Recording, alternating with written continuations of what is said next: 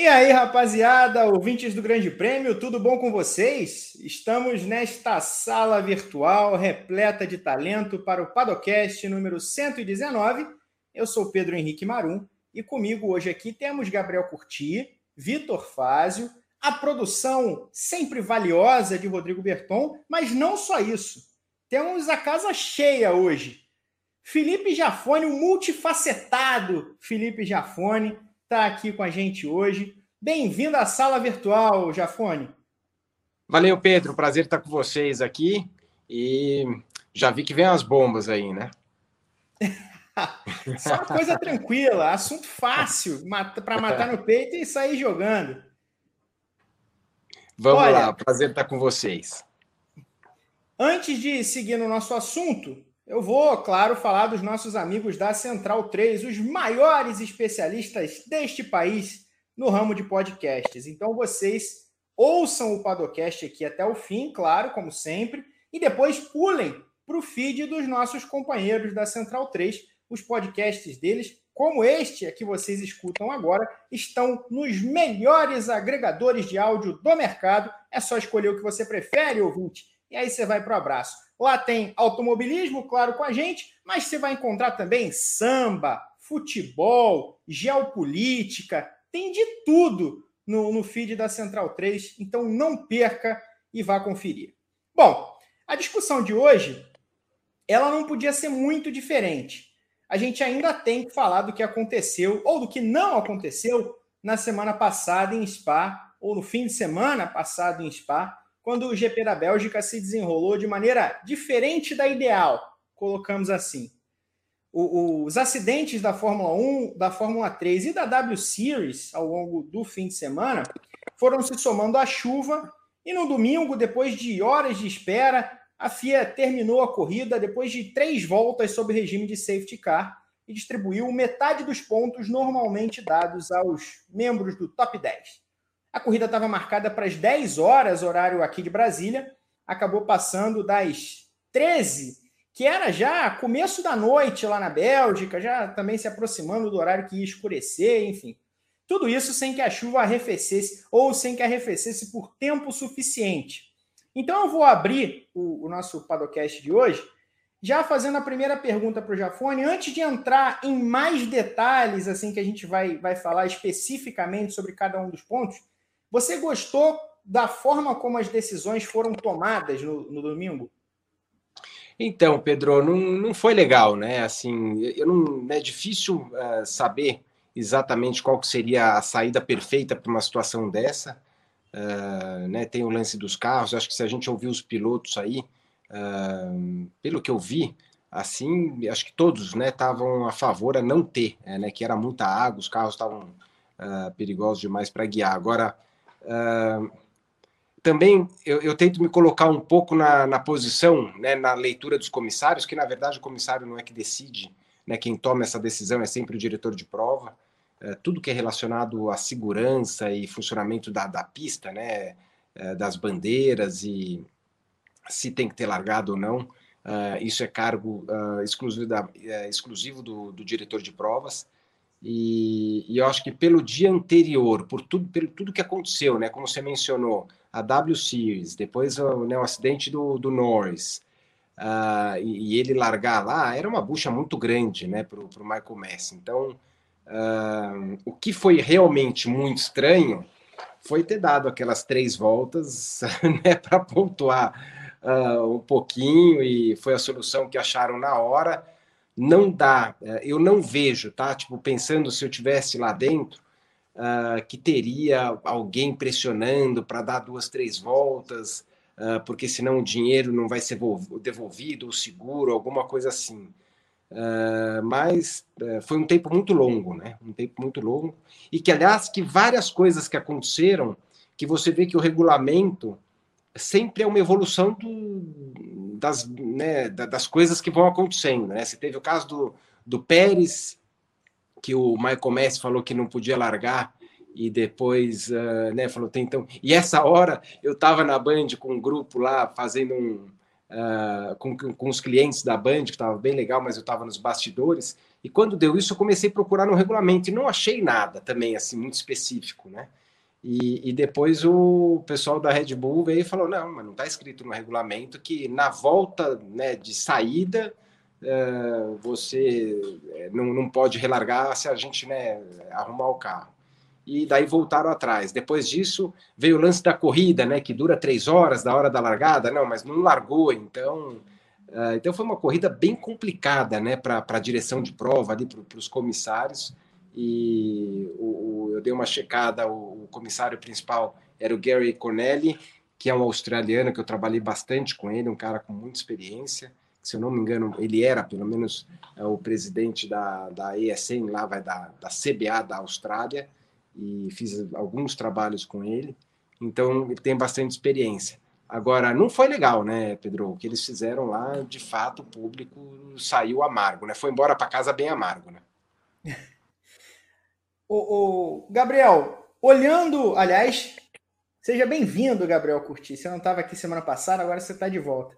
É, tem muita coisa para a gente abordar especificamente, né? Tem muitos tópicos, porque a, as decisões da FIA no domingo elas tiveram muitas camadas, né? É, o Jafone lembrou da questão do Pérez, vamos falar um pouquinho disso daqui a pouco, mas tem a decisão com relação à segurança, eu acho que nessa todos nós concordamos que, de fato, né, não era para acontecer corrida, não tinha condições de acontecer corrida, mas tem a decisão, primeiro, de, de adiar a largada, depois de interromper aquela, aquele procedimento inicial, a pista não tinha melhorado quando aquele procedimento foi feito, a longa espera, enfim, são muitas camadas, a distribuição de pontos e tal. Queria saber o que te chamou a atenção mais de todas essas decisões e o que, é que você quer jogar na roda para a gente começar também? Fala Pedro, Jafone, prazer estar contigo de novo. Vitor, não sei se vai aparecer aí, mas é, está programado para fazer o podcast com a gente, os amigos da Central 3 e todos os nossos ouvintes. É, foi uma corrida bastante caótica, né? Um, um fim de semana bastante caótico como um todo como vocês lembraram, com, com acidente na W Series, com, com acidente na Fórmula 3, com acidente do Norris, que é, eu tenho meio claro para mim que esse acidente ditou os rumos da corrida de domingo. É, se o Norris não tivesse batido daquele jeito, eu acho que eles tentariam largar e, e dariam uma bandeira vermelha assim que desse o primeiro acidente e teriam um acidente bem cedo naquela corrida, naquelas condições. É, eu acho que, aqui, que o que mais me chama atenção é como isso deve trazer desdobramentos importantes. É, e eu não acho que seja só na questão de regras. É, eu acho que há, por exemplo, uma pressão grande em cima da Pirelli para que você tenha pneus de chuva mais eficientes. Porque essa é uma questão também colocada. É, será que a chuva que a gente viu na Bélgica no domingo foi a pior chuva de todos os tempos na Fórmula 1? É, não sei, acho que não mas certamente os carros atuais com esses pneus não suportariam andar ali. É, então, joga uma pressão em cima da fabricante de pneus para que a gente tenha pneus mais é, eficientes de chuva. E, e, isso não é uma coisa que a gente vê só de agora. Sempre que a pista está molhada, sempre não, mas em, vamos colocar uns 80% dos casos, os caras saem de intermediário e é suficiente. Porque a diferença do intermediário para o pneu de chuva não está tão grande assim né? Ele é muito mais rápido e o de chuva não é tão mais eficiente. E quando chove mais forte, não tem corrida, né? Então o pneu de chuva ele está meio que num limbo atualmente. Ele é quase que inutilizável. É, então acho que isso é uma questão para a gente discutir. Óbvio, a questão da distribuição de pontos. A Fórmula 1 já falou que vai rediscutir com as equipes, né? O Michael Masi. É, e acho que é, é o ponto mais importante do fim de semana, porque no fim das contas é, foram 12 pontos e meio, 9, 7,5 para uma classificação, né? No fim das contas, a classificação que, que acabou recebendo essa pontuação. E, e aí eu fico com a dúvida, por exemplo, o que teria acontecido num GP do Japão, em que algumas vezes já rolou de ter tufão no meio do fim de semana. Né? E se acontece um tufão antes do domingo? É, eles levariam os carros para a pista só para darem as três voltas também? Então, acho que várias questões são colocadas aí em cima desse fim de semana e a gente vai discutir melhor nesse programa. Vitor Fazio, tudo bom com você, com a sua internet alemã? Claudicante aí em, em Bremen. Olha lá, Vitor Fazio está travado de novo.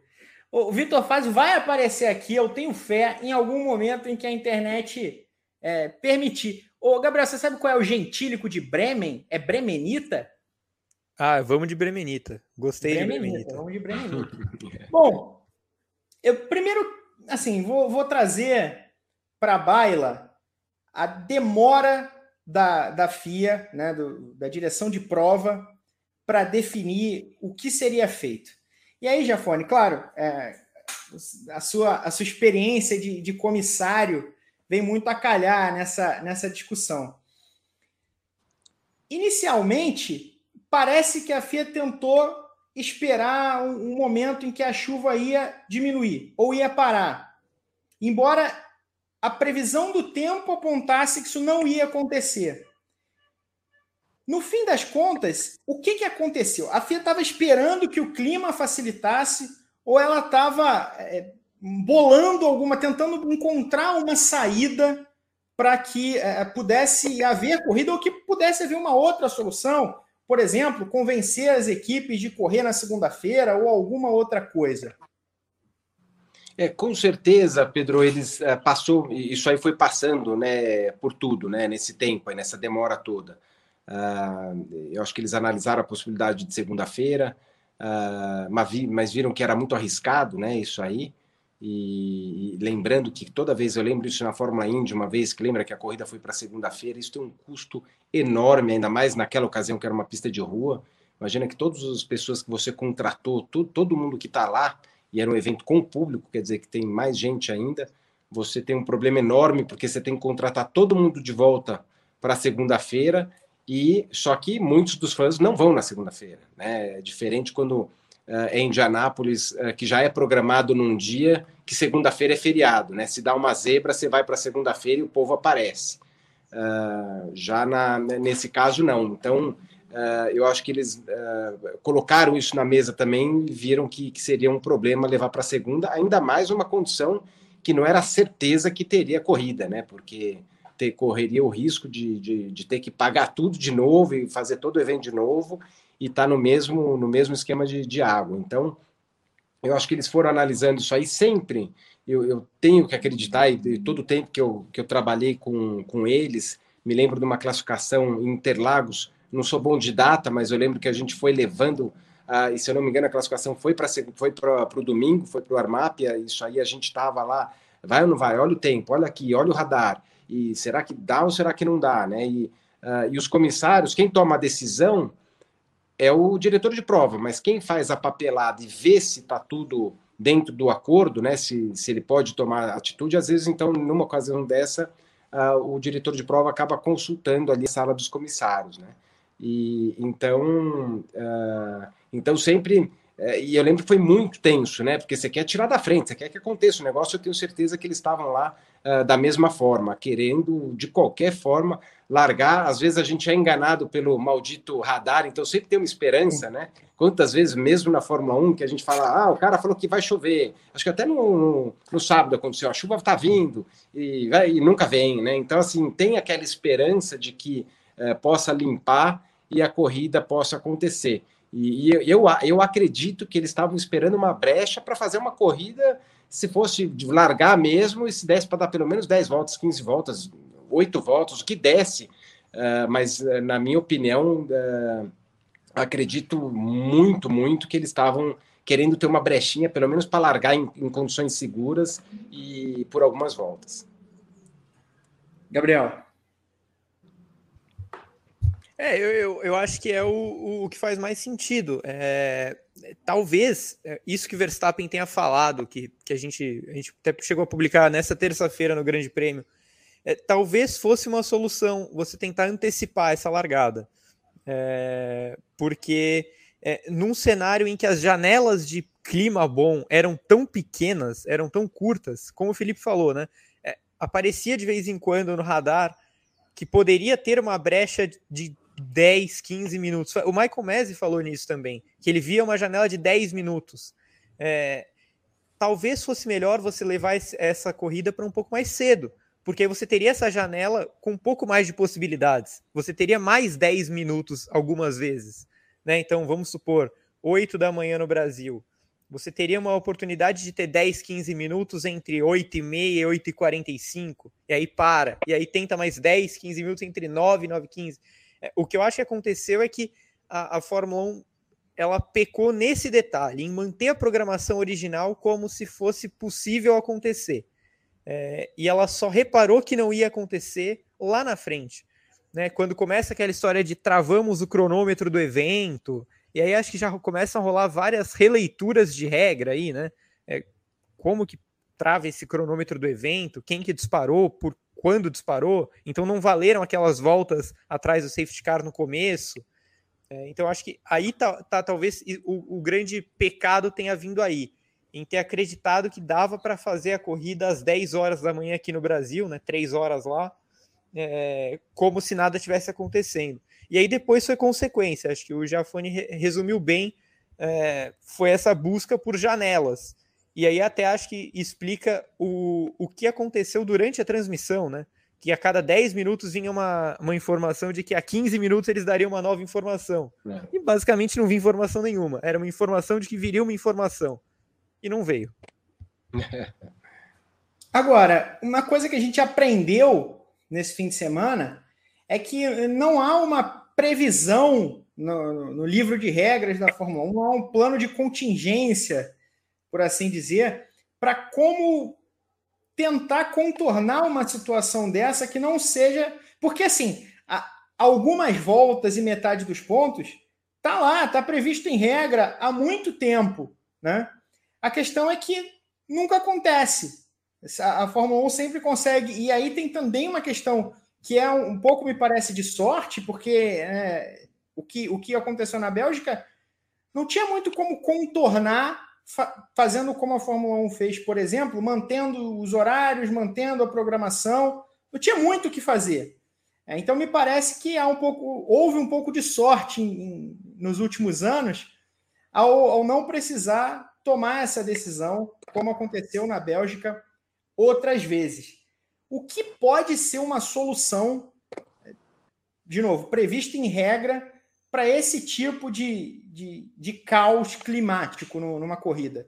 Porque, e aí, eu já emendo uma outra questão. Me parece que ter nove corridas em 11 semanas te deixa de mãos atadas para buscar soluções, né?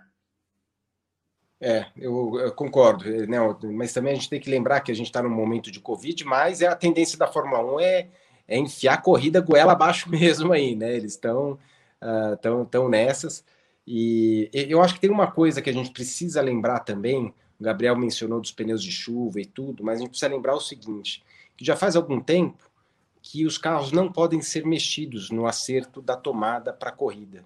E, e, isso aí, para mim, também uh, é um atrapalhador, vamos falar assim, né, da, da situação. Porque você imagina, uh, vai para o pessoal, uh, muita gente que ouve o, aqui é, sabe exatamente do que eu estou falando, mas alguns não.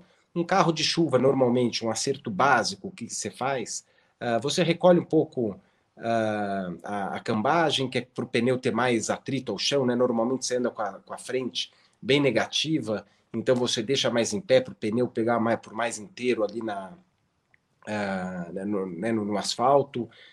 você amolece um pouquinho o carro e você levanta o carro. Primeiro, principalmente quando é muita água, porque o carro de Fórmula 1 a gente vê as faíscas saindo né, do, do, do chão. Ele, tá, ele, ele tem que andar encostando no chão né, a partir de uma certa velocidade, a pressão aerodinâmica uh, né, empurra o carro para baixo. O Morruge lá, por exemplo, que lá o carro está socado no chão. Uh, e então qualquer água a mais, o carro vira um barco. É, ele simplesmente ele vira um barco, né? Você tem, você pega a água, é, a água bate no assoalho e o pneu não, o melhor pneu do mundo não vai fazer a menor diferença. Então é lógico, dá para levantar muito, se for muita água resolve o problema, não resolve.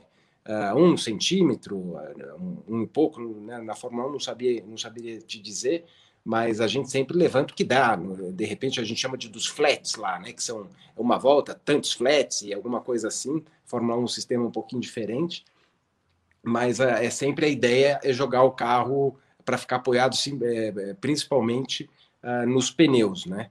Então é igual o que eles falam que, que é, é, comum dos motoqueiros já, já ver aí, é, a scooter na enchente, né? Que é um perigo, porque se a enchente for alta, né, aquela parte onde você coloca o pé no scooter vira um barco também. O Fórmula 1, guardadas as proporções, obviamente, uh, uh, você todo carro Fórmula você tem um problema muito grande, os protótipos também, que você tem sempre uma, uma parte grande passando muito próximo do chão. Então, eu acho, voltando né, para isso aí, numa situação dessa, o que eles vão ter que rever é por que não libera? Pô, vai, já, o dia começou horrível.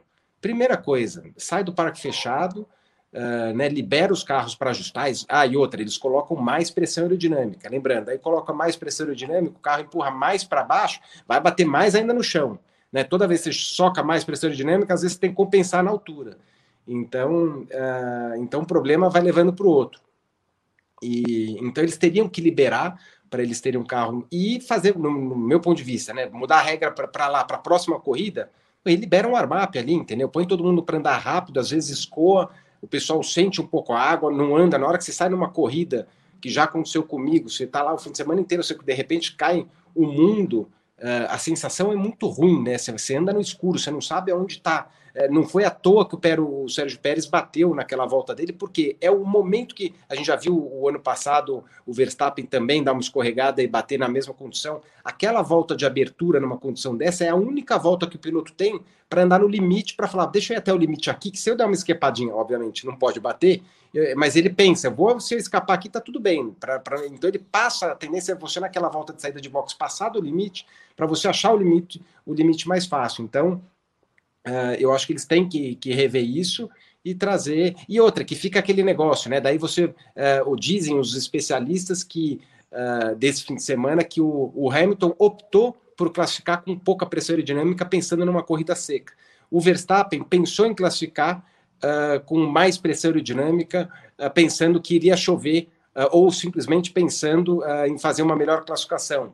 Uh, o, o, Russell tava, dizem que estava no meio do caminho. A gente viu até nas imagens da TV, uma hora eles trocando, uh, passando a fita ali, que era justamente na cantoneira, na, na, na, na, unha, no gurney lá que a gente chama, uh, que é o que dá, é, né, o que se troca rapidamente ali para dar mais pressão aerodinâmica. Então, só que uma vez que foi para a classificação, você saiu para a classificação, aquele acerto você precisa passar para a FIA e ninguém mexe mais. E e isso vai contra, acho que todas as categorias, né? Isso, é, é, o normal não é fazer isso, né? O controle é chato uh, para que isso aconteça. E, e, outra, você fica jogando muito sábado, não só para condição uh, de, de seco ou molhado. Tem muitas, né? Mesmo spa, às vezes com uma reta que tem daquilo lá, para a corrida talvez seja melhor você ir sem pressão aerodinâmica, porque aonde passa você tem que ter pouca pressão aerodinâmica, mas para virar rápido você tem que ter muito. Então, pô, deixa, né, quando você vai para a classificação, se você fizer um carro 100% voltado para fazer uma volta rápida, o normal o que, que é? Pneu novo, gruda mais, você tira mais pressão aerodinâmica. E é comum, para mim o Russell fez muito isso. Uh, e é um dos motivos que a gente viu, cansou de ver ele classificar bem, e na corrida ele não faz muito a mais do que o companheiro de equipe. Porque, no meu ponto de vista, ele, o foco é sempre a classificação e tentar largar lá para frente, que ele sabe que tem um carro uma porcaria, que ele vai com um carro bom, um carro ruim, ele vai cair para trás, né? Com o carro feito para tomada ou não. Então a chance de aparecer é mais aquela lá. Então, essa regra da classificação, visando principalmente a segurança do que aconteceu esse fim de semana, talvez seja alguma coisa que eles pensam em mexer. O Gabriel falou da questão dos pneus. É, como que esses pneus podem ser, poderiam ser trabalhados para também se tornarem, para darem mais estabilidade para os carros em situações como essa de, de chuva extrema? Então, Pedro, eu acho que é, um, é o conjunto da obra. Eu nunca, eh, particularmente, eu nunca ouvi falar eh, os pilotos reclamarem do pneu de chuva, né, do, do alto lá. Uh, mas também, falar a verdade, eu nunca fui muito a fundo uh, nesse assunto. Uh, mas eu acho que é um conjunto, não é só o pneu e sim isso que eu estava falando, é um acerto por completo. Uh, o que eu acho que é complicado é você uh, é, é, é, você não poder mexer num carro. Pô, você imagina, classificou no seco, você vai com aquele carro lá para chuva, qualquer cara aí é, é do kart, a gente aprende isso, até o caminhão onde eu tô, que é outro bicho. Quando chove, você dá uma mudada, entendeu? E de novo, voltar, não é que você vai tirar o carro Uh, não, então podia, acerta o carro para chuva, você vai lá, larga e está tudo certo, porque o maior problema que eles reclamaram no caso da Bélgica era a visibilidade, e daí o acerto não faz a menor diferença, né? Uh, e que, né, que é outro ponto. Então, uh, mas você tem um carro mais dócil na mão aí, com certeza acaba ajudando muito, e o fato de liberar, eu, é, é aí que tá. Eu acho que às vezes o americano ele tem mais esse jogo de cintura. Eles fogem, o que está escrito, eles rasgam ali na hora para fazer o negócio acontecer. E a FIA, né, por toda burocracia, por tudo que é envolvido, e todo o dinheiro, e todos os países, todas as guerras, né, que de repente faz um beneficia o fulano, de repente muda. Imagina que muda isso aí, aí faz a corrida e o Hamilton ganha. Aí a Red Bull ia mandar ver no, né, no, no, pessoal da FIA falando que eles burlaram o que era o programado. Então a Fórmula 1 não é que é fresca, e a é, é, é, que o buraco é mais embaixo, né? A eles se juntam lá, dá um tapa na, na, nas costas, fala, galera, o bagulho aqui precisa acontecer e, e vocês se viram aí. E, e, na Fórmula 1 é mais, é mais chatinha, né? Com os advogados, com todo mundo em cima, tudo que envolve uh, né, a mídia também, então é mais chato. Mas eu acho que eles tinham que abrir uh, um, um, pouco para, nessas horas aí, faz o armap, mexe no carro e vê se dá pelo menos para dar a largada ali em, condição, em algum tipo de condição. Né? Gabriel. Eu queria aproveitar então para fazer uma pergunta para o Jafone, é, que eu acho que já a gente falou bastante dos procedimentos que eles tomaram é, para tentar fazer a corrida acontecer e tal, o que não permitiu que a corrida acontecesse. Mas acho que agora a gente precisa é, falar da, das consequências né, que, isso, que isso gerou, que foi essa distribuição de pontos. Né? É, a gente sabe que está escrito na regra que se você tem ali as três voltas e, e menos de 75%, você distribui pontos pela metade. Mas eu queria que você analisasse como isso foi feito no fim de semana. É, porque a sensação que deu é que foi, de certa forma, artificial essas três voltas, meio que para constar e para poder usar essa regra. É, é, tomara que não, que não tenha sido, né? Mas foi muita coincidência, né? E o que é mais estranho que foi falado, né? Eu até abri o resultado aqui, Uh, uh, são três voltas sim, mas o resultado da prova os carros deram uma volta, né? Então é mais um argumento, mais uma dor de cabeça para os comissários. Mas lembrando, tava o Gary, tinha o segundo comissário, nunca trabalhei com ele, não conheço e uh, enfim, mas ele, mas saiu no resultado eles fizeram questão de, de colocar isso. Eu não saberia né, decidir na hora, precisaria correr no, no regulamento. Então que eles falaram que é, tem que ter, né, tem que ter dado, apesar de ter saído uma volta só na volta, na, no, né, no, resultado da pista, na, é, segundo o regulamento, uh, como eles falam aqui no, no artigo 6.5, você, uh, o, né, o líder tem que passar pelo menos três vezes na linha de controle, ou seja, dando ou não dando a largada e tudo. Então, eles acharam isso, provavelmente alguma coisa que eles já viram isso antes, não foi por acaso. Uh, e, enfim, uh, mas uh, eu acho que eles poderiam tá, ter dado uma meia dúzia de voltas ou umas oito voltinhas só para falar que estava tentando um pouco mais, sabe? Assim, eu acho que essa situação, talvez aí, uh, né, o Michael Messi, se tivesse um Charlie Whiting, eu acredito que teria uma postura diferente.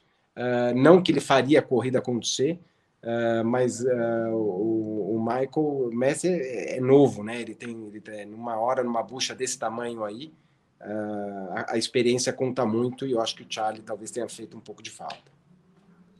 É, esse é um ponto interessante. Então, pode falar. Não, eu não sei se você vai falar, vai falar disso agora, mas para a gente discutir se essa regra deve ficar, né? Que eu queria ouvir do, do Giafone o que ele acha dessa regra, se ela tem que continuar. eu acho que eles vão modificar, depois de tudo que aconteceu, uh, eles devem modificar. Agora, o que vem por aí, precisaria quebrar a cabeça um pouco, né? Com certeza aí eles é, colocam todo mundo dando uma opinião ou outra, mas eu, eu, realmente eu não acho justo você colocar uh, os carros para dar três voltas amaciando o motor lá, como a gente diz na, no nosso palavreado de piloto lá andando devagarinho e valer. Acho que é uma injustiça uh, ter levado os pontos, né? Porque ninguém teve a menor chance, não teve nenhuma larga. Ah, largou, deu uma panca e deu vermelha ou lar... não, nem largou, não teve oportunidade de passar em lugar nenhum, não teve chance nenhuma, né? Então, uh, eu, eu realmente não achei justo os pontos uh, irem para uh, os né, né, pilotos. Quem se deu muito bem foi o George Russell, que esse aí acho que ganhou na loteria. Olha, o Gabriel Curti vai dar a sequência da, da nossa, do nosso bate-papo aqui com, com o Felipe Jafone, mas antes disso, temos um recado, Gabriel Curti. Temos um recado. Aquele recado. Aquele recado que vem de duas em duas semanas. Então, agora vamos tirar um pouquinho o pé do acelerador e fazer uma pausa. Sabe aquela pausa gostosa para o cafezinho que todo mundo ama? Aqui a gente aproveita o máximo com o novo sistema Verto da Nespresso, que é a nossa patrocinadora. Para quem ainda não sabe, o sistema Verto acabou de chegar ao Brasil e traz novidades muito saborosas. Não só a máquina é nova, ela é nova, mas as cápsulas têm formatos diferentes e extraem quatro opções de tamanhos de cafés. O icônico Expresso, da Nespresso, de 40 ml, o Double Espresso de 80 ml, o Gran Lungo de 150 ml e a Mug de 230 ml, perfeita para você acompanhar o Padocast do começo ao fim. Por conta da tecnologia exclusiva da Verto, associada à centrifusão na hora da extração, os cafés da Nespresso saem com um crema maravilhoso que os deixa mais cremosos e aromáticos. Se isso aqui fosse um carro de Fórmula 1, com certeza levaria o campeonato disparado. Acesse aí nespresso.com.br e redescubra o seu jeito de tomar café. Agora eu vou apreciar a minha xícara aqui, enquanto Gabriel Curti toca o programa. Novo Sistema Vertuo, com qualidade e crema extraordinários. Um novo ritual Nespresso, para saborear novas e diferentes possibilidades. Redescubra seu café. Nespresso. Muito bem, sempre um espetáculo esses recados de Pedro Henrique Marum. Ô, ô Jafone, é, aproveitando então, você foi um cara que esteve lá no, no meio de, de algumas confusões, né? Você teve de lidar com algumas confusões nos tempos de comissário. É, eu queria saber se você tem se, se, você teve alguma experiência parecida com essa de espaço. Você citou aí o GP do Brasil que choveu muito. O é, que, que você lembra dessas ocasiões? Eu sei que você falou que a decisão toda é do diretor de prova, né? Mas como fica o comissário no meio disso tudo? É, o comissário, nessa hora, primeiro deu a vontade de tomar esse café aí do Pedro aí, que ele falou, que eu vou ter que correr atrás desse negócio aí.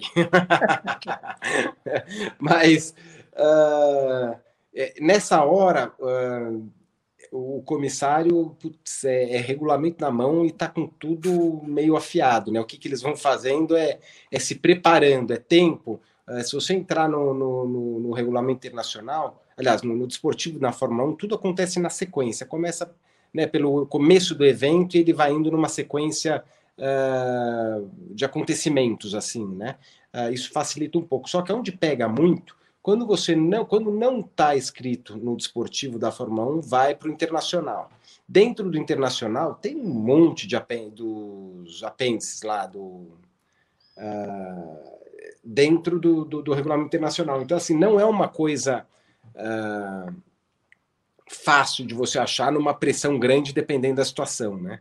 Uh, quando acontecem essas coisas que não são muito corriqueiras. Então Uh, por isso que eu sempre falo que num pacote ideal de comissário, falo isso até hoje no Brasil, e discutia bastante isso na época com o Charlie Whiting, porque eu fui algumas vezes segundo comissário, que o Charlie me, me jogou para isso, e, e, eu lembro que no finalzinho, um pouco antes de morrer, eu falei, Charlie, eu não presto para ser segundo comissário.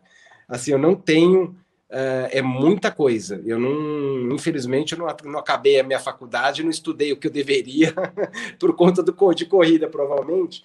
Mas eu acho que uh, o segundo comissário precisa estar. Tá, você pode ter, ele precisa ser um cara bom ainda de, pode ser um piloto, pode, pode ser um, né, uh, um cara que, mas precisa ser um cara que está fazendo aquilo direto. Eu na época, vamos lembrar, eu trabalhava, né, né, fazia as corridas da Indy na Band, tinha minha vida, a minha dedicação não era completa para cima disso.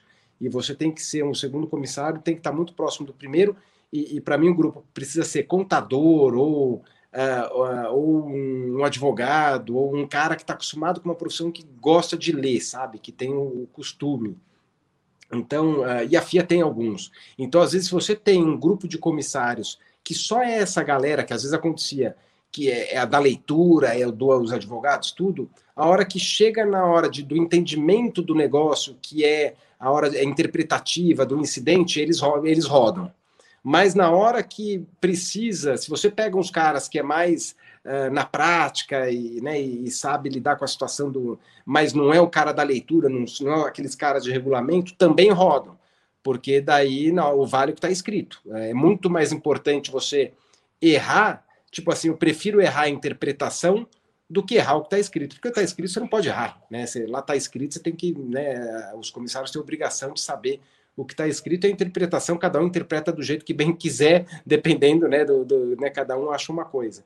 Então, uh, então eu sempre eu falava muito com o Thiago disso aí, que um conjunto de, de comissários é importante e, e, obviamente, eles precisam se dar bem, que às vezes nem sempre se dão. Ô, ô Jafone, você estava você tava no comissariado no GP do Brasil de 2016, não estava? Tava, só não lembro o que aconteceu, me, me relembra aí. Foi aquele da, da chuva também. Sim, é, sim. Parou, voltou. Ah. Eu, eu queria, eu estava curioso, claro, para saber mais ou menos como foi a tomada de decisões ali, porque, embora, claro, a chuva não tenha sido talvez tão persistente quanto na Bélgica, tanto que deu para fazer corrida com, com segurança, e foi uma ótima corrida, inclusive. É, tem algumas semelhanças ali, né? Precisou começar a parar também, aí voltou e parou de novo, a chuva ia e voltava. Então, e esse foi o que da classificação também não teve, esse que foi jogada para o domingo, foi 16, eu não lembro uh, agora, que teve um que a gente teve um problema de classificação num GP que acabou jogando para o dia seguinte. Eu, eu lembro que esse, essa foi uma que deu uma confusão lá com a gente, porque o que está escrito? Pode ir, uma, né, a, a, corrida a gente mais ou menos sabe que ela tem um começo, meio e fim, uh, mas uh, da, daquele dia da tomada de tempo, não. Esse uh, de, que está falando da corrida, Pedro, não foi. É, é a bucha ficava. Tava, é, toda a pressão em cima do, do, do, diretor de prova. Os comissários ficam meio de boa, só acompanhando o tempo. Que o diretor, que é uma coisa simples, que o diretor de prova sabe também. Então, essa pressão de uma vez que deu a largada, começa a chover e a situação complica, é 100% bucha do diretor de prova. É, é, e ali e ali era o Charlie White teve bastante jogo de cintura, né? Porque ele tá, tá. soube explorar bem as janelas climáticas que, que existiam aí em São Paulo naquele dia. Talvez Mas... isso tenha. Bom, não sei se foi exatamente o que algo que o Masi poderia ter feito nesse fim de semana, porque a chuva não deu trégua, mas esse, esse jogo de cintura, como você tinha falado, acho que é uma coisa que você só ganha com o tempo, né? Só ganha com a experiência também. Exato. E o, e o Charlie, ele tinha um. Eu, eu era fãzaço do Charlie, ele tinha um, uh, um respeito de todo mundo. Você lembra que né, isso não é falado, mas no, a paulada lá do Japão, no, do Bianchi, né? Que, que deu ali no guindaste, aquilo lá não era para acontecer, né? Que lá depois, de novo, precisou acontecer aquilo para voltar à Fórmula 1, correu muitos riscos. Eu lembro uma Sim. vez também no, uh, no passado, entrar, entra, né, não parava a corrida por nada. Eles tinham aquele negócio que não pode dar bandeira amarela, não pode diminuir velocidade. Entrava caminhão na pista uma vez, não lembro quem que foi, eu lembro se era na época do Berger, que tinha um. quase bateu no sol ali, quase catou um, um, um trator também de resgate. É, eu acho que a Martin Brundle bateu também uma vez no, no trator. Isso, é. Também e eu via, o clube eu lembro que eu Canadá. aquilo como espectador, antes de comissário. Então eu falei, meu, isso. Porque os Estados Unidos é o oposto. Os Estados Unidos é até o, é o contrário para o lado demais. Né? Eles adoram uma bandeira amarela para juntar e ver o pau comer na, na, na saída, né? Então é, você, você tinha pelo menos os opostos ali, né?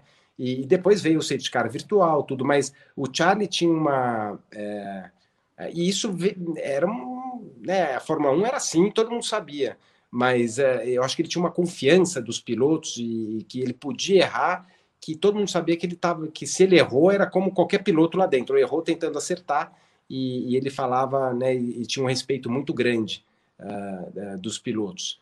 Então, e o Michael, uh, eu trabalhei com o Michael, teve um ano que o Charlie ainda era vivo, o Michael já estava ali uh, né, trabalhando ali por, por baixo. Ele que era diretor de prova que foi da Austrália e é, e, e, enfim, depois é, conversei com ele já trabalhando na, na Fórmula 1, dei a volta com ele lá, já conheci um pouco ele, é um cara muito bacana, mas a experiência é uma coisa que vem com o tempo, né? O Charlie era um cara muito completo é, em todas as áreas, né? Ele era diretor de prova, aí você ia falar com ele, a última vez que eu falei com ele foi na saída de decisão do regulamento do carro que vai se lançar, que era para ter sido lançado já, com todo mundo, né? Eu falei que estava indo lá que tinha umas questões e até gravei essa última conversa que eu gostava para não perder, é, né, para depois anotar tudo. E é uma conversa longa assim. E ele era um cara que estava em todos os lugares da Fórmula 1, né? Era do acerto do carro, da direção de prova, da vistoria de pista. Então tinha um conhecimento enorme e um cara que era de fácil, né? Um cara que você mandava um e-mail, uh, era no mesmo dia estava de volta, um cara de muito fácil acesso por todo mundo. Gabriel.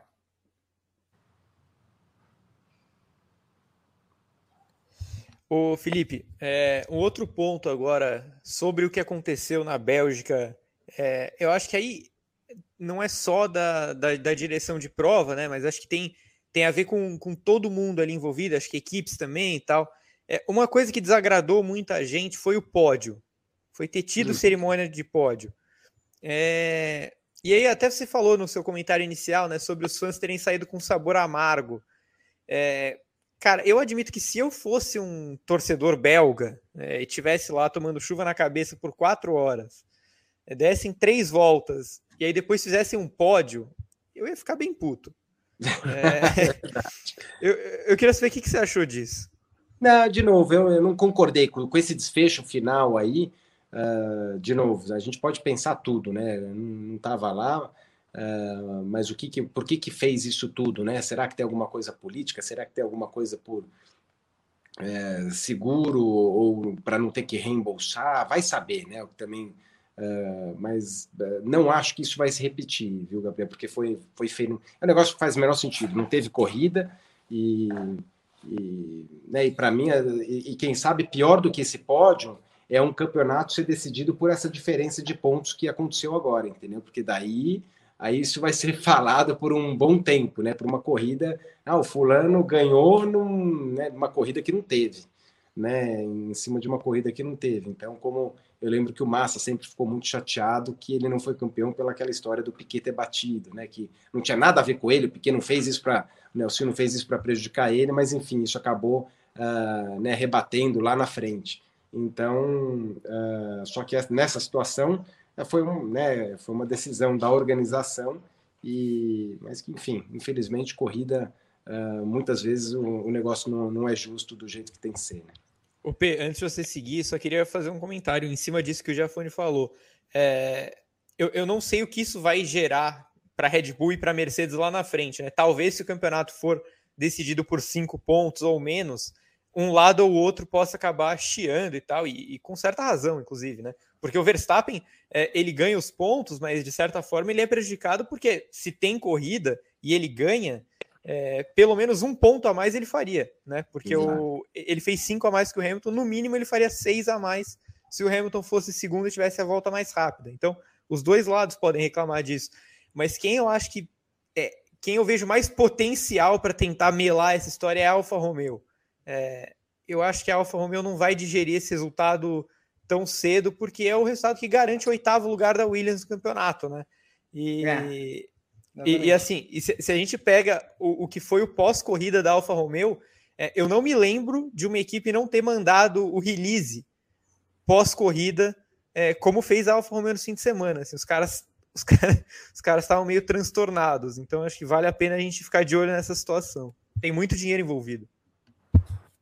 É, exatamente. E também a gente lembra até hoje, né, que o campeonato em 84, por exemplo, é, também fica por essa vantagem, exatamente. É, o, o Lauda acaba campeão para cima do Prost por um ponto e meio. O Prost acaba, o Prost ganha aquela corrida em Mônaco também interrompida. É, provavelmente ele não não venceria aquela corrida, talvez fosse segundo, talvez batesse, talvez fosse até terceiro, porque além do Senna, o Stefan Beloff também vinha comendo grama atrás dele. É, e, e, de repente, se ele termina em segundo, ele é campeão. sendo campeão não foi, se é segundo com a pontuação inteira. A gente fala isso até hoje, tem 40 anos. o, o, o Jafone, uma outra coisa que você falou lá no começo, mas que eu acho interessante também, foi a, a permissão da FIA do Pérez correr.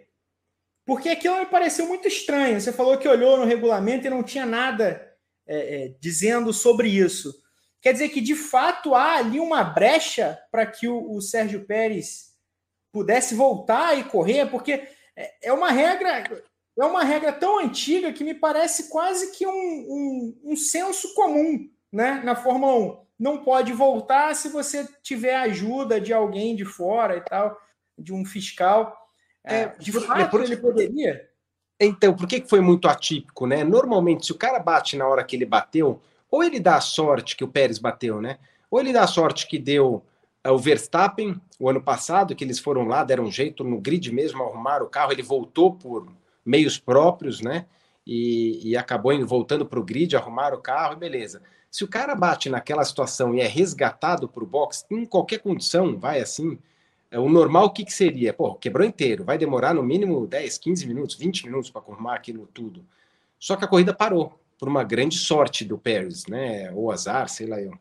Uh, então, é, seria natural que ele não iria correr, o Pérez, né? Não é porque teve ajuda, não teve ajuda e e, e, na cabeça de todo mundo é, é levar ele para o box, acabou, né? Você não, até o próprio regulamento da Stock Car, entre uma corrida e outra, você tem que ir por meios próprios, às vezes muda para poder ajudar, se é falta de combustível, enfim. Isso cada promotor pode fazer, o campeonato não é uma regra que todo mundo tem que seguir. Isso aí, é, de novo, uh, os regulamentos como é que são? O promotor pode fazer do, de uma forma que ele quiser, desde que a FIA aprove, se não tiver escrito, o que vale é o da FIA. Né? Ah, o promotor esqueceu de pôr essa regrinha aí. Então você vai e rebate lá no regulamento internacional. Uh, é, então, daí eles uh, conseguiram, né, viram lá que uh, a partir da hora que deu início, né, ou seja, teria que ter saído para a volta de, de apresentação aí você não pode ter uma ajuda. Então, o que eles questionaram, que eu iria na sala dos comissários, ia estar perdido também, é procurando um monte de, de artigo lá, e com certeza eles deram sorte porque tiveram tempo para analisar isso, porque você viu que foi um, um negócio que uh, o diretor de prova falou, né, daí rebateu e, e, e a Red Bull rebateu. E, e, realmente não tinha nada escrito que falaria que falava ó, não nesse momento da, da saída para ir para o grid não, não, começou nada até aquele momento. Se trouxer ele para o box ele arruma e sai de novo. Ou sai dos boxes né? Ia fechar ia, o box ia estar tá fechado mas ele poderia sair do box. Mas aqui é um negócio que é tão difícil de acontecer de novo que acho que nunca escreveram né? Porque para que isso aconteça você tem que a, né, né a, a, corrida tem que né, né porque se largou ali e deu três voltas, o cara não vai sair para a corrida, né? Ainda mais na Fórmula 1, com todos os desgastes, motor que você não pode usar durante o ano, com todo o controle de, de peças ali, o cara não vai andar uh, eh, para ficar queimando equipamento. Então, de novo, é mais uma para eles anotarem aí para mudar a regrinha, para ficar mais claro. Eu, é, é, fala, o, fala. O, o, o, só para completar antes de você falar, essa corrida teve um monte de casos meio bizarros, né? Porque é. além, de, além dessa história do Pérez, Teve a volta mais rápida do Mazepin sendo creditada ali. Essa aí eu nem, nem reparei nessa, Gabriel. E, e, e, te, e, teve o Stroll sendo punido numa corrida que não começou. É verdade, é verdade. O Stroll terminou é atrás do Pérez por uma punição.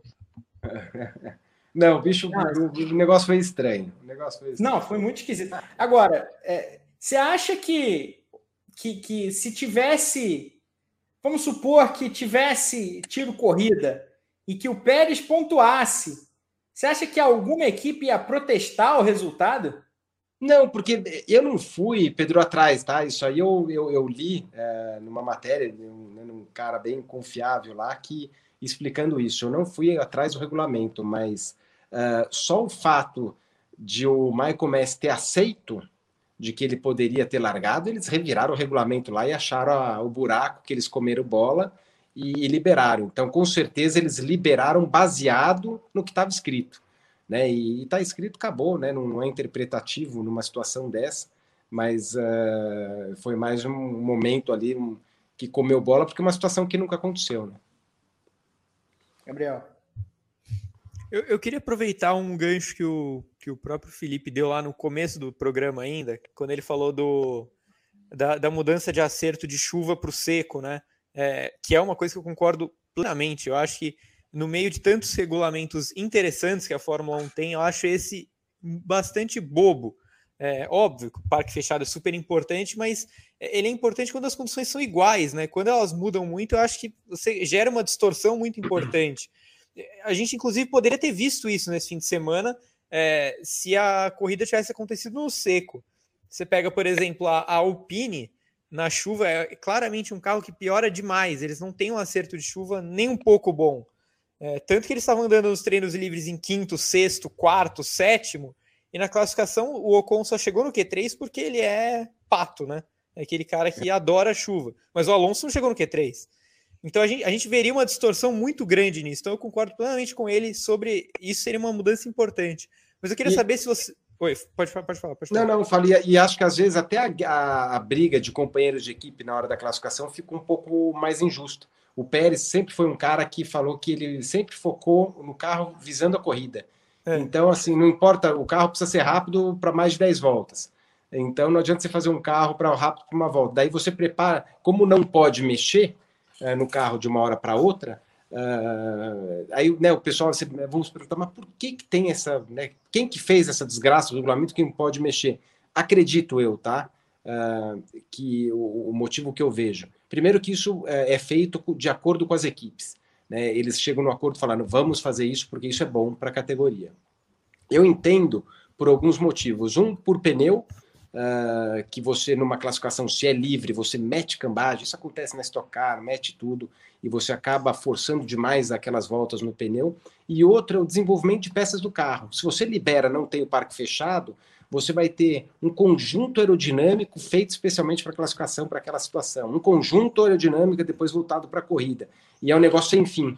Então, uh, então para mim, é, é certeza que tem algum um grande motivo, porque isso é um né, é muito chato esse controle, você não poder mexer no carro, não tem o armap.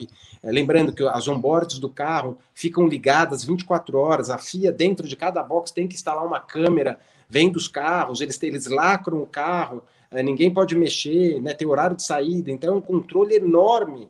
Uh, mas com certeza por um motivo grande. Eu acho que isso, aí teria que ser liberado em determinadas circunstâncias. Por exemplo, não vejo o porquê o cara não pode mexer numa altura do carro, tipo, não pode trocar peças, ou não pode mexer na cambagem, se é um problema do, do fornecedor de pneu, ao menos que chova. Uh, mas você pode trocar né, a, a, unha lá, o gurney, o ângulo da asa, desde que você aproveite os mesmos materiais que já fizeram a classificação. Então, acho que tudo, talvez isso aí vai gerar um, uma nova, uma, né, uma, uma nova discussão aí para uma mudança no futuro. Pois é, eu, eu queria aproveitar isso para te perguntar: você enxerga assim fácil, assim, de cabeça, outras coisas que você veja que precisam ser modificadas é, nesse procedimento entre classificação e corrida? Então, Gabriel, acho que é, é muito disso. É, isso aí é legal. Eu estou falando agora pensando alto aqui, né? É, mas com certeza, se, se eu estivesse fazendo essa mesma discussão com alguma equipe de Fórmula 1, ia surgir um monte de, de outras coisas né, ali é, que acontecem. Então, mas eu vejo muito isso aí. Eu acredito que é muito por dinheiro, né? Que eles têm que ter um controle para não ter um desenvolvimento absurdo. E uh, mas eu, eu, não sei. Eu, eu acho que eles poderem mexer um mínimo ali do carro para classificação, uh, como sempre foi, né? Na, né, na Indy. Só que daí você vai falar, pô, na Indy era assim, podia. Mas na Indy você mexe muito pouco. O carro já é muito travado, né? Você já não tem muito o que fazer. E, e outra, é uma chance, porque vamos supor você vai lá e fez um acerto para a classificação que foi uma porcaria. Putz, você vai ter que correr com aquela tranqueira lá, entendeu? Tipo, acabou, acabou o fim de semana do cara, né? Assim, você não dá nem a chance para ele tentar dar uma recuperada. Ou, putz, foi lá, o cara fez pole e fez um monte no outro. Putz, vamos tentar alguma coisa diferente. Teve uma, uma corrida esse ano aqui, que eu lembro, ah, na, naquela que teve as duas corridas no. Foi Silverstone, que eu lembro que o, o, é, o Verstappen falou que, que eles erraram na, na, pressão aerodinâmica, que se pudesse mexer, porque lá era pior ainda, eles tiveram que decidir isso antes por causa das duas, das duas provas, e eles falaram, putz, agora a gente não pode mexer, estamos ferrados, né, aqui. Então, é, acaba tirando um pouco da, da chance, né, e é, das equipes poderem reagir de um dia de classificação para a corrida. Eu sempre, eu sempre penso também que essa restrição sobretudo quando a gente está falando de pista molhada de verdade, de chuva, ela resvala até na segurança, né? Porque você acaba sendo obrigado a levar à pista um carro que não está preparado para aquele tipo de condições que são condições perigosas, né? Muito Sim. mais perigosas do que o normal. Então também é uma questão de segurança, né? Com certeza. Eu acho que essa. E isso aí, Pedro, eu acredito que deve vir alguma coisa, viu? Porque uh, eu, eu realmente, a hora que chove, você não poder mexer no carro em nada, nem que seja uma altura, alguma coisinha para dar um conforto a mais ali, uh, não, não faz muito sentido. E, e, o negócio vira meio loteria, né? A gente já cansou de ver isso. Uh, os caras. E até uma vez o Hamilton falou isso, por isso que eu, eu acredito que ele estava sem asa. Ele falou: ah, o carro, na verdade, na verdade, ele deu uma entrevista isso esse ano ainda o carro não é que muda muito do acerto da chuva para o seco. Uh, então, assim, é melhor focar no seco, porque você ficar fazendo um, sacrificar um carro, né? O, o acerto de, de seco para chuva, você se vira. Agora, se você modificar o carro inteiro e secar, você, você vai apanhar um monte, entendeu? Então, uh, querendo dizer, meu, deixa pôr pneu de chuva, que isso às vezes isso é normal também. Quantas vezes isso desde o kart acontece? Choveu, meu, não dá tempo de trocar nada, põe pneu e vai. Todo piloto já passou por isso muitas vezes. O ruim é você fazer um acerto de molhado e você fala, não, agora põe o slick e vai embora. Aí é, é sofrimento garantido, né? Então. Eu, é, pode falar, pode falar. É, é, eu, eu, mas eu acho que assim é, é, tem alguns itens né, aí que pode melhorar a segurança e principalmente a altura dos carros e um pouquinho de cambagem ali que eles tiram, acho que acaba ajudando bastante. A, a, gente tira a gente tira sarro do Stroll, né, de vez em quando, mas eu acho que aquele GP da Turquia do ano passado é, foi bem isso que o, que o Jafone está falando. É, se a gente lembrar, aquela classificação aconteceu com bastante chuva e estava com aquela pista meio. parecia um sabão, né? Ninguém conseguia ficar no traçado. E a Racing Point, meu, ela parecia uma lancha, né? Porque ela flutuava naquela aquela, aquele sabão todo. Eles fizeram um, dois no grid. E muito provavelmente, se a condição fosse igual no domingo, eles ganhariam a corrida com muita facilidade. Só que conforme a pista foi secando, é, o Stroll despencou, né? Ele termina longe do, do, do, pódio, quase não pontua. O Pérez até vai ao, vai ao pódio, mas eu acho que é bem essa situação que o Felipe falou. Era claramente um acerto de chuva fenomenal, é, até porque o carro já era mais alto do que os outros, né? Até hoje a, a Aston Martin é um pouco mais alta, a Mercedes também. É, e acho que é isso. Né? Quando a pista foi secando, eles simplesmente não, não tinham é, é, é por aí mesmo. É, tem que ter um pouco de, de sorte no momento, igual. Uh, e isso, na hora, se eu tivesse na transmissão, não ia ter reparado que o, uh, o Russell ele deu duas voltas seguidas rápidas né, na, na, classificação, que isso não acontece na Fórmula 1. E então, normalmente, que, que né, numa classificação, por causa do recarregamento de baterias, você dá uma volta, recarrega, tira o pé e vai para a segunda volta. Num momento de chuva, por uma questão de pneus ali, que né, ele usou os pneus diferentes no final, ele tinha que dar duas, ele acabou optando por dar duas, a sequência de duas voltas seguidas no final, acabou que deu uma sorte. Ah, mas ele não carregou a bateria? Não, ele fez planejado, ele fez uma volta rápida, mas com menos potência, carregando a bateria. Só que acontece, se você for pegar o setor 1 dele da tomada, ele enfiou meio segundo na galera lá. Então ele matou a pau no primeiro setor. Ele tinha acabado de passar lá naquela situação uma volta antes no pau. Uh, não passou carregando, ele passou em, em rápido. Então uh, ele abriu a segunda volta com a temperatura do pneu correta, com os freios na temperatura certa, do jeito que tinha ser e, e despejando toda a potência da bateria. Então uh, isso que acabou também foi sorte, né? Sorte do momento e junto com o talento que ele tem, né? obviamente que ele mandou demais, mas também tem isso que às vezes a gente eh, faz parte é, não, não é normal a gente ver onde ele né, onde ele estava lá. Acho que foi uma, uma consequência de coisas, mas isso não tira o mérito no, dele, não, porque ele mandou muito. Teve gente que a gente está chegando no fim do, do podcast também, mas eu quero porque assim muita gente é, muita gente cornetou o fato de, de a corrida ter dado pontos. Você acha que era, era uma corrida para não distribuir pontos ou, ou metade ah. dos pontos acabou ficando de bom tamanho? Minha opinião é, era corrida para zero pontos, para, sem pódio, né? Vamos embora para casa. Galera, não deu, infelizmente, vamos embora.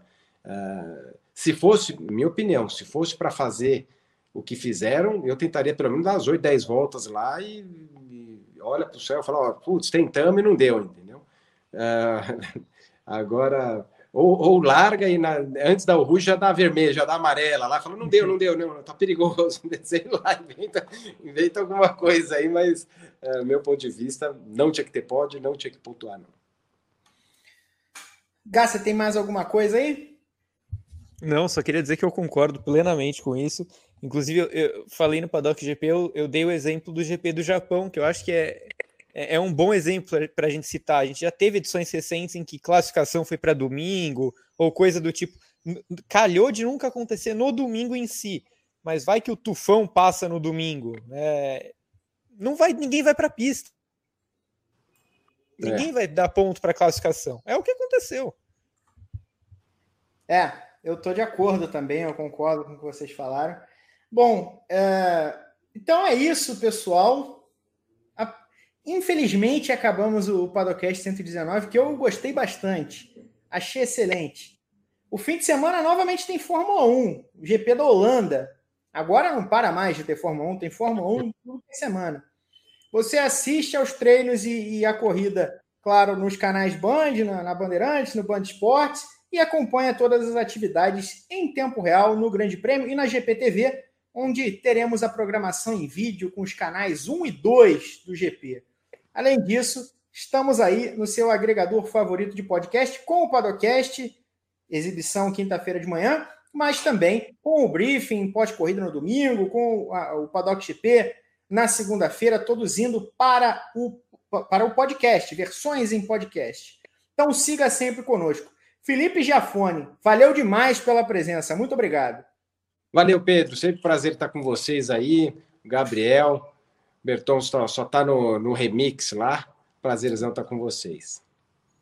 Agradeço demais ao meu companheiro de sempre, Gabriel Curti, a Rodrigo Berton na produção, aos amigos da Central 3 e ao travado Vitor Fázio, que está lutando wrestling com a é internet é dele. Uma hora ele aparece, outra semana ele vem aqui não vai faltar oportunidade. Um grande beijo a todos vocês que estão nos ouvindo e até a semana que vem.